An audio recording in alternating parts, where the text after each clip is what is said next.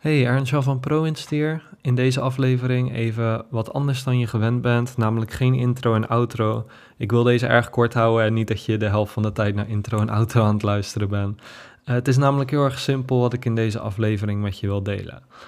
Zoveel funnels worden gebouwd door ze gewoon neer te gaan zetten zonder dat ze ooit uitgetekend zijn. Um, en dat kan zijn online of op een whiteboard of gewoon in een schriftje of wat dan ook. Maar in ieder geval om het overzicht te hebben Ehm, zoals een soort van blueprint voor je neus, laat gewoon ontzettend veel dingen zien.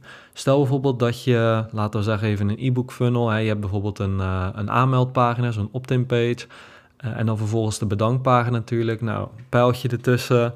Uh, dan vervolgens krijgen mensen natuurlijk e-mails. En dan wil je bijvoorbeeld in die bedankpagina wil je ook weer verwijzen naar hey, je moet naar de eerste e-mail om die te gaan openen. Nou, dus pijltje naar de eerste e-mail.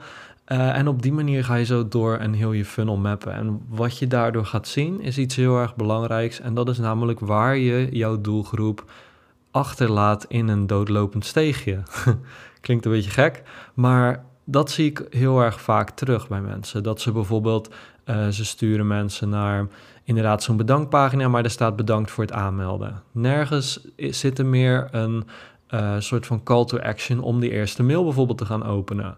Of um, heel veel mensen sturen, als ze, iemand, als ze willen dat iemand een videootje kijkt, sturen ze ze naar gewoon bijvoorbeeld directe Vimeo of wat dan ook. Dus stel dat je bijvoorbeeld een testimonial video deelt, dan stuur je ze naar Vimeo. En op Vimeo is allerlei afleidingen, kan je natuurlijk um, van alles doen. Hè? Nieuwe aanbevolen video's, net zoals op YouTube. Maar ja, dat, is niet, uh, dat maakt natuurlijk geen deel uit van je funnel. Sterker nog, dat is niet eens jouw content. Dus je stuurt eigenlijk mensen weg. Dus uh, je stuurt zelfs mensen allerlei zijstraatjes in die niet van jou zijn.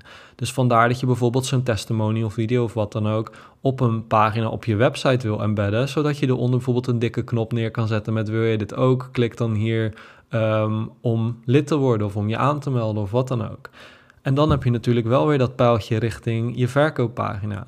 Het kan natuurlijk ook een gesprek zijn of wat dan ook. Maar wat je dus gaat zien als je een funnel blueprint maakt, uh, dus een overzicht, is waar er nog dingen uh, gestroomlijnd moeten worden. Want uiteindelijk moet alles gewoon doorgaan in de flow zeg maar, van je funnel.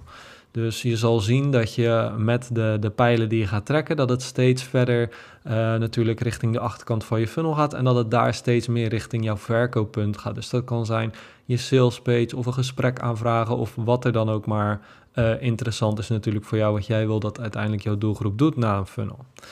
Dus ontzettend belangrijk. Dit soort dingen kan je, zoals ik al zei, natuurlijk gewoon op je whiteboard of in een schriftje doen of wat dan ook. Uh, ik gebruik er vaak Funalytics voor. Uh, dat is uh.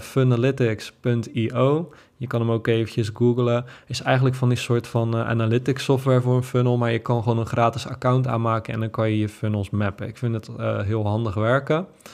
Maar ga dat eens doen. Ook als je een funnel hebt die nog niet bestaat of voordat je iets gaat maken of een funnel die natuurlijk wel bestaat, ga eens kijken waar je nog kansen laat liggen om mensen de volgende stap te laten nemen. Dat is eigenlijk alles wat ik je in deze aflevering uh, wilde vertellen, wat ik met je wilde delen. Ga het eens doen. Um, laat ook gewoon eens een keertje iemand anders kijken naar die hele flow. En bedenk jezelf steeds van: oké, wat is dat bruggetje? Daar hadden we het natuurlijk ook in de vorige aflevering over. Wat is dat bruggetje naar de volgende stap? Is dat logisch? Maakt dat nieuwsgierig? Is dat aantrekkelijk? Al die dingen. Vraag het jezelf ook af voordat je dus zo'n pijltje naar het volgende ding trekt. Is het zo aantrekkelijk mogelijk? Dat is alles. Ik zie je graag in de volgende aflevering. Doei doei!